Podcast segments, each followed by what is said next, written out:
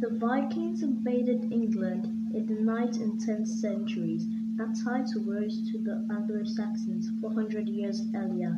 The Anglo-Saxons came from Jutland in Denmark, northern Germany and Friesland, and subjected the Romanized Britons.